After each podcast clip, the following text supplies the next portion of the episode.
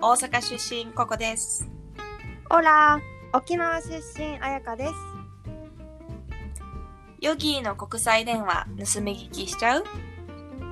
このポッドキャストは海外在住でヨガ講師をしている私たちがヨガ、アーユルベーダ、海外生活をメインに好きなことを赤裸々に語り合います私たちの普段している国際電話を盗み聞きしているかのような気持ちでお聞きください。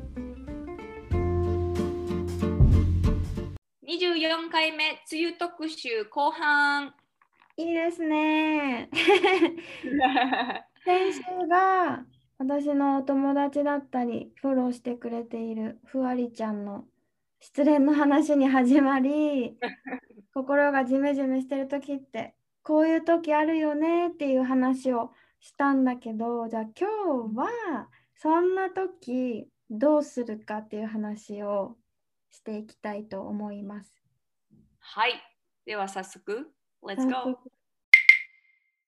え最初にさ、まあ、前回の失恋まだちょっと引きずるんだけど。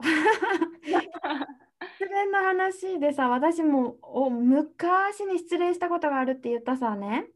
うんでその時に友達にすごいいいことをい教えてもらってなんか失恋とか大きな失敗をしたりとかしてめちゃくちゃ落ち込んでる時にするといいよって言われたのが体の中のものを出すっていう。え？うんちまたうんち？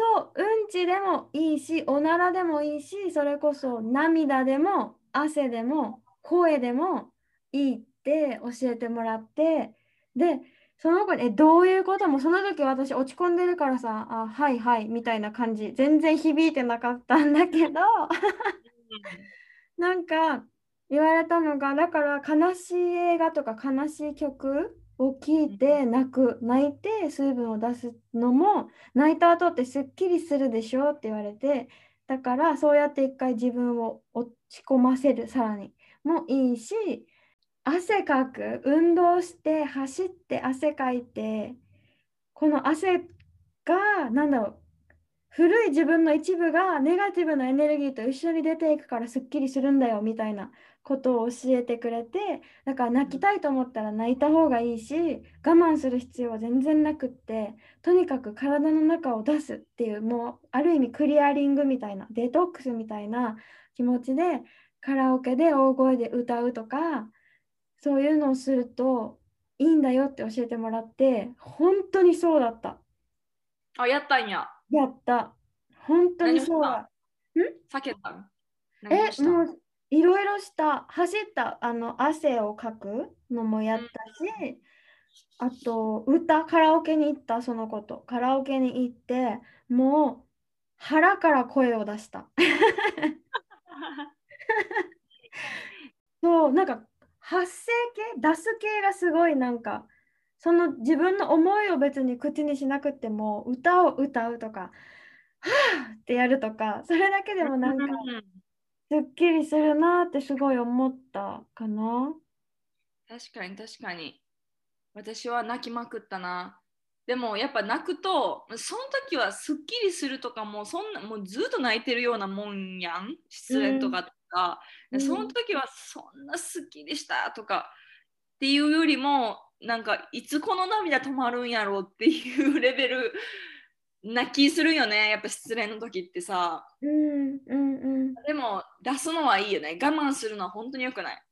だからもう逆に悲しい曲をずっと聴き続けたりうん。もうあえて自分をさらにこう追い込むというかうんうん。さらに悲しい。自分はひなんやろ悲劇のヒロインなんだって思い込んでた 私とかさもうほんと今思い出したんだけど友達を巻き込んだめっちゃひどいやつでなんかさ高校の時だったからもうめちゃくちゃ悲しくって高校の修学旅行でディズニーランドに行けるわけさ。うん。でもそれに私は行かないとか言い出してやば。で 私の友達がなんか分かった。じゃあ彩香が元気になるまで私は一生ディズニーランドに行かないって言い出してその子がね なんか優しいね。紙に心と体が元気になるまでディズニーランドには行きませんみたいなことを紙に書いて契約書みたいな書いてからでお互いシグネチャーサインをして母音をした本気やん。ディズニそうそうそうっていう友達を巻き込むひどいやつだったわー。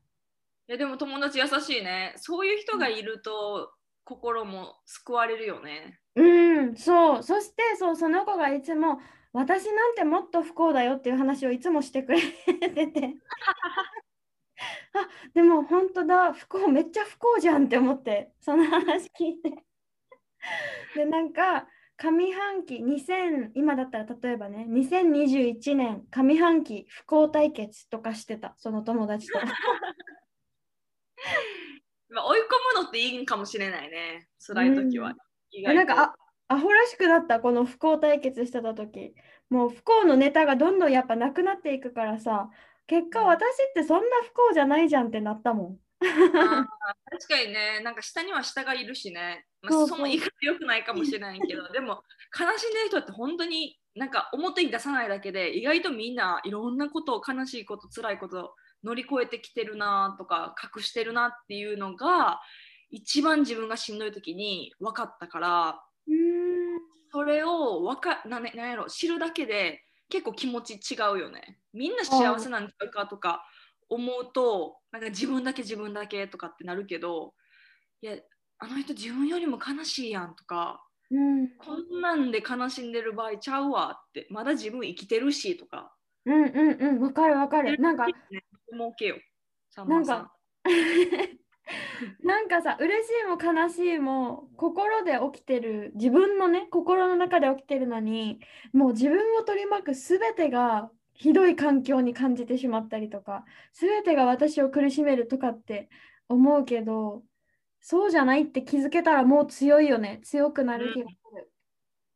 ね。では、じゃあこうじめじめした気持ちを持った時とか、まあ梅雨、まあ梅雨じめじめよね。どういうふうにす？る、えまずさ梅雨って本当にずっと雨降ってるさ。うん。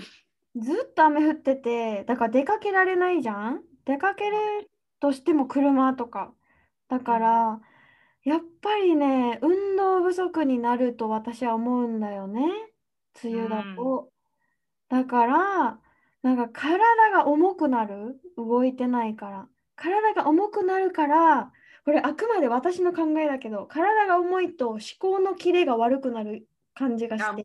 間違いない、それは。マインドと体もつながってるもん。うん。そう。だからなんか天気もジメジメ頭もなんかキレが悪い。で心もじとじとみたいな感じに、うん。そしたらそりゃ歯切れよく考えられなくなるよねって思うのとあとなんかこれはね教えても誰に教えてもらったっけな？忘れたんだけど梅雨になると呼吸が浅くなるんだって。え。え、これさ、でもメイクセンスよ。なんでと思う？なんで？カパが浮かんだけど。考えてしまった。なんでなんで？梅雨になるとさ、外にさっき出れないって言ったけど、みんな仕事は行くわけだし、外には出るじゃん、結局。買い物だってあるし。でも、梅雨になるとずっと雨降ってるから、どうしても歩幅が狭くなって早足になるって。歩く、歩くのがね、雨のせいで。雨を雨に濡れないようにってこと？そうそうそうそう、雨に濡れないように多分。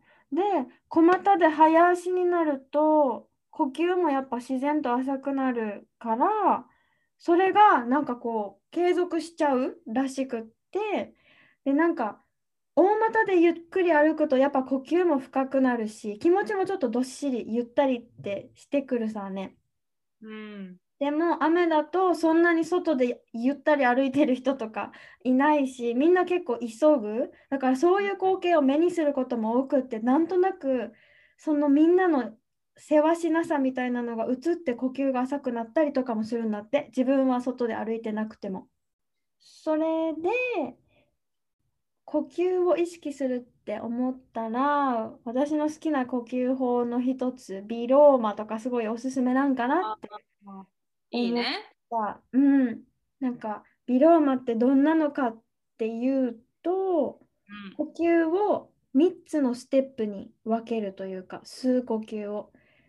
最初、下腹部に吸って、吸って下腹部に呼吸入れて、また吸って今度は脇腹のあたり、胸の下。で、最後は胸とか鎖骨ぐらいまで酸素を入れて、一気にふーって吐き出していくっていう呼吸法があるんだけど、これさ、すごい落ち着かない？この呼吸法。かなりリラックス効果あるよね。ねえ、だしさ、この頭もさ、静かになる。クリアになるっていうのかな。うん。うん。から、やっぱ気持ちも落ち込んで、心がちょっとジメジメしてて、ネガティブとかになってる時に、ストレスがかかってるから何かしら呼吸は浅くなってると思うので、そんな時にビローマとかしたら、すごいいいんじゃないかなって思った。あとは、この呼吸と動きをシンクロさせて、別にヨガまでしなくても、座って脇腹をちょっと伸ばすとかでもいいし、そういうのが雨だったらね、雨の音聞きながらやると、それはそれでマインドフルネスなんかなとか思ったりしていいかな。ね。そうそうそうそう。うん。もうテレビ、そうそう、テレビとか音楽とか全部消して雨の音を聞きながらやるはあ、めっちゃ今やりたいと思っちゃった、言いながら。ね、いいよね。私結構好きよ、雨の日の家におる時間。うんうん。でもさ、梅雨ってなると、なんかそんな楽しんでる時間を超えて、もうずっと続くわけやん。ね最初こそきっと多分楽しめるけど、もう何週間も続くと、さすがにちょっとって思うと思うんやけどね。うん私は、まあそ、それこそ運動不足になりやすいから、ちょっと少し強度の高い運動とかヨガ、まあ、うん室内でできるものね、をする。なんか軽くストレッチとかじゃなくて、もう汗をかくレベルの強度の高いものをすると、結構こう、なんやろ、ふっと体が軽くなる感覚があるから、うんそれをするかな。あとは、あのーなぜかねこう、マインドがジメジメすると、ジメジメ、うじうじとか、まあ、特に雨の日とかも続くと、全部つながってるからさ、なんか、物が増えるんよ。へえ、面白い。うん、これ多分私だけじゃないと思うんやけど、なんかね、なんかの本で見たんやけど、頭の中が整理できてない時とか、あのいっぱいいっぱいの時とかは自分の部屋も散らかってるって。ああ、でも、逆もしかりで部屋が散らかってると、頭の中も散らかり始めるとか。うん。だから部屋を片付けるってすごい大事やなと思ってて。で、特にやっぱ時間があるやんか。雨の日やからさ。外にどうせ出られへんからっていうので、私は結構断捨離したり、服をバーって出して、本当に必要なもの、必要じゃないものを分けるこんまりメソッドで、結構しっかりめの断捨離をしたりとか、大掃除をしたりとかが結構いいかなって思うね。あーでもなんかいいね。夏に向けてさ、すっきりする感じ。うん。そうそう、それがおすすめ。ああ、いいかも。ていうかさ、ここさ、私が住んでるところさ、雨降らなすぎて、もう今、梅雨が恋しいもん。ほんと降らんよね、ずっと晴れてるイメージ。そう、毎日晴れで、年間20日とかだったかな、雨降るの。あ、そんなに？そう、すごいね。そう。雨降ったらみんな外に出る。雨降ってるって。すごい、そんなに。そう、面白いよね。だからさ、この雨の音、あの水の音、こう、しとしとしとでもさーでもどっちでもいいけど、やっぱ落ち着かせるよな、心地いいよなって、恋しく感じた、この考えてた時、梅雨のこと。ね、梅雨は梅雨でいいですよね。梅雨は梅雨でいい。うん。え、でもさ、結構さ、私、オーストラリアの、あのストーム、激しい、嵐？あれ結構好き。うん、嵐や。なんかさ、私も好き。ねえ、すごく暗くなるし、街全体がね、あの、雲のせいで暗くなるし温度がぐって下がらん？あれでめっちゃ下がる下がる。ヒヤって夏でもヒヤってするしさあの独特の空気感があるじゃん、ストーム前の。あるね。あ、もうストーム来るっていう感じね。そうそう。みんながちょっと部屋を部屋に入ろうみたいな。なんていうの？あの空気感すごい好きだった。え、それやったらさ、沖縄もそんな感じじゃないの？えー、沖台縄風か。台あそうね。台風は確かに台風前。えでもオーストラリアほど気温が下がらないあ、そうか、台風やもんね。うん普通に暑いかな。でもそうあのなんか普段暑くて天気が良くてピカーンの街が暗くなってひんやりして風の匂いっていうのかな？がなんか違うあのうん。感じ、結構好きなんだよね。そして大体オーストラリアの雷はものすごくって、うん、それが結構楽しい。楽しいというか、もう恐怖やねんけど、恐怖レベルのやばさやねんけど、見えるよねちゃんと。そう稲妻が見えんの。ね。だってでもうなんか近いところに落ちると振動さえ感じる家の中におっても。怖ほんと結構怖いよ。日本で雷怖いと思ったことないけど、こっちのはもう何稲妻よね、あれ雷というか。い。うん怖いけど、またそれが違う楽しみで、うん、意外とストームいいよね。そう意外といい。意外と好き。これだからある意味梅雨梅雨っていうんかな？の楽しみでもあるかな。私はうん。結構、えでさなんかあと雨の雨の日じゃなくてもいいんだけど私のおすすめのさ漫画があって。おお。そう。大家さんと僕っていう漫画があるんだけどえしかもね、うん。著者作者が空手家の矢部さんってわかる？え、わかる。あのお笑い芸人の。うん、漫画描いてんの、あの人。そうあの人が書いてる漫画でしかも私それスペインでとスペインにいる日本人の友達に貸してもらってめっちゃ面白いってなってなんか全部のエピソードがすごい心があったかくなるエピソードでなんかこう雨の中読むのこれいいなってちょっと思った。えー、日本にいる人でチェックやね。うんすごいね。えでもちゃんと面白い。笑える。さすがお笑い芸人って感じ。え 笑える漫画だからあれおすすめ。ー、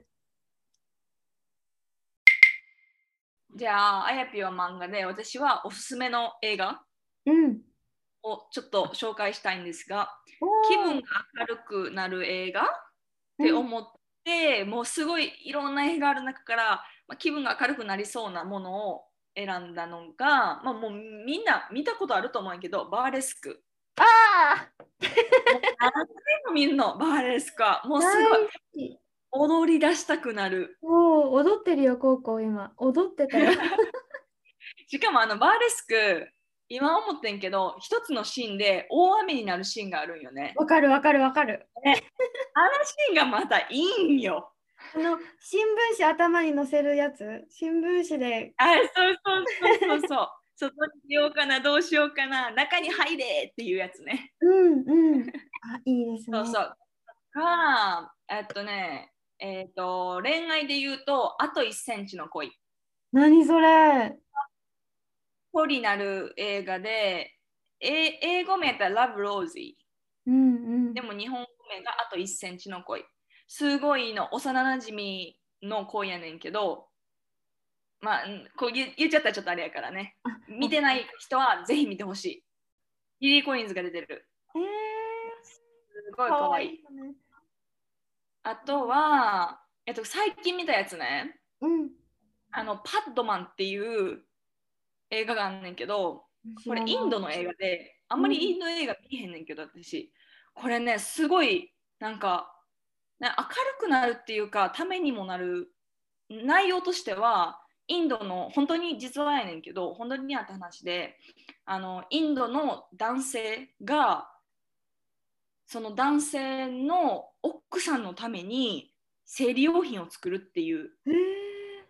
そうインドでは汚れた布とかをずっと使い回して小汚い布をねとかなんかこの前も話したやん。あの、うんうん。生理の話で。なんかこ小屋があるとか生理小屋かうん。とかで寝るとか、そういうのも映画の中で出てくるんねんけど、そういうのを見て衝撃を受けたそのインドの男性がえじゃあどうやって作ったらいいんだってあるのはあるんやけどインドには。むちゃくちゃ高いらしくってこんなの買えない。っうん。ていうので、じゃあ安く作ろうっていう話サクセスストーリーやねんけどへーすごい良さそう。しかもパットマンってそういうことって思った。そうでしょ？そうそうそう。ねえシリーズで言うと結構時間もみんなあると思うから、ネットフリックスシリーズで、えっと、一つもうみんなに見てほしいのがセンスエイト。もうわかる。もう大好き。ね先生すごくいいの。なんかもう一つのシリーズの中にさもう全てがつなんか入ってるやん。うん。なんかサスペンスとかスリラーとかそれだけじゃなくて政治とか LGBT とか世界問題、あのー差別とかうんホワイトブラックとかもういろんなことが入っててすぐちょっとなんかエロティックなことも入ってるから家族で見るのはあんまりおすすめしないけど普通にまあ恋人なり友達なり自分で見るのは本当になんかためにもなるよね。面白いし、しかもシリーズだけどシリーズにしては長くない。長くない結構短めうん。でもう完結してるから。うん、えめっちゃおすすめ。え、このさ、シリーズつながりで私も1個あるわ。最近見終わったおすすめのシリーズ。これ、日本のネットフリックスで見れるんかわかんないけど、ブラジルのシリーズで、タイトルがトレスポルシエントっていうんだけど、3%、3%って意味で、これもまさにね、なんか格差社会を描いたドラマ、シリーズなんだけど、世界がもうすごい未来、未来の話で、3%の選ばれた人だけがすごくなんだろう裕福な島に住めるっていう話でこの3%に選ばれるためにたくさんの試験があって二十歳になったらその試験が受けられるっていう話。だから家族もバラバラにならないといけないの。へえ面白そめっちゃ面白いもうう。ねでも完結してんの？それ。終わってる終わってるああ、それ大事大事。私完結してないの見れないのよね。これは終わってるしえ何話ぐらいだろう？全部で24話ぐらいとかかな30話ない気がするだからもし日本でも見れるなら3%って打ったら出てくると思うん。要チェックやね。う要チェックです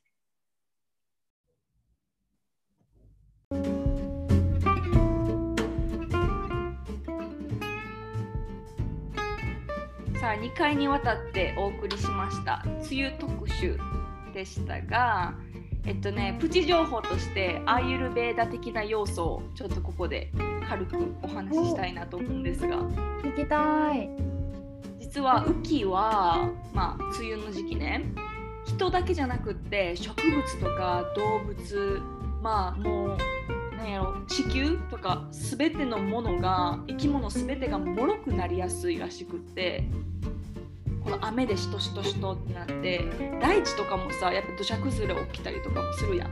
うん。植物とかもやっぱしなーってなるやんか。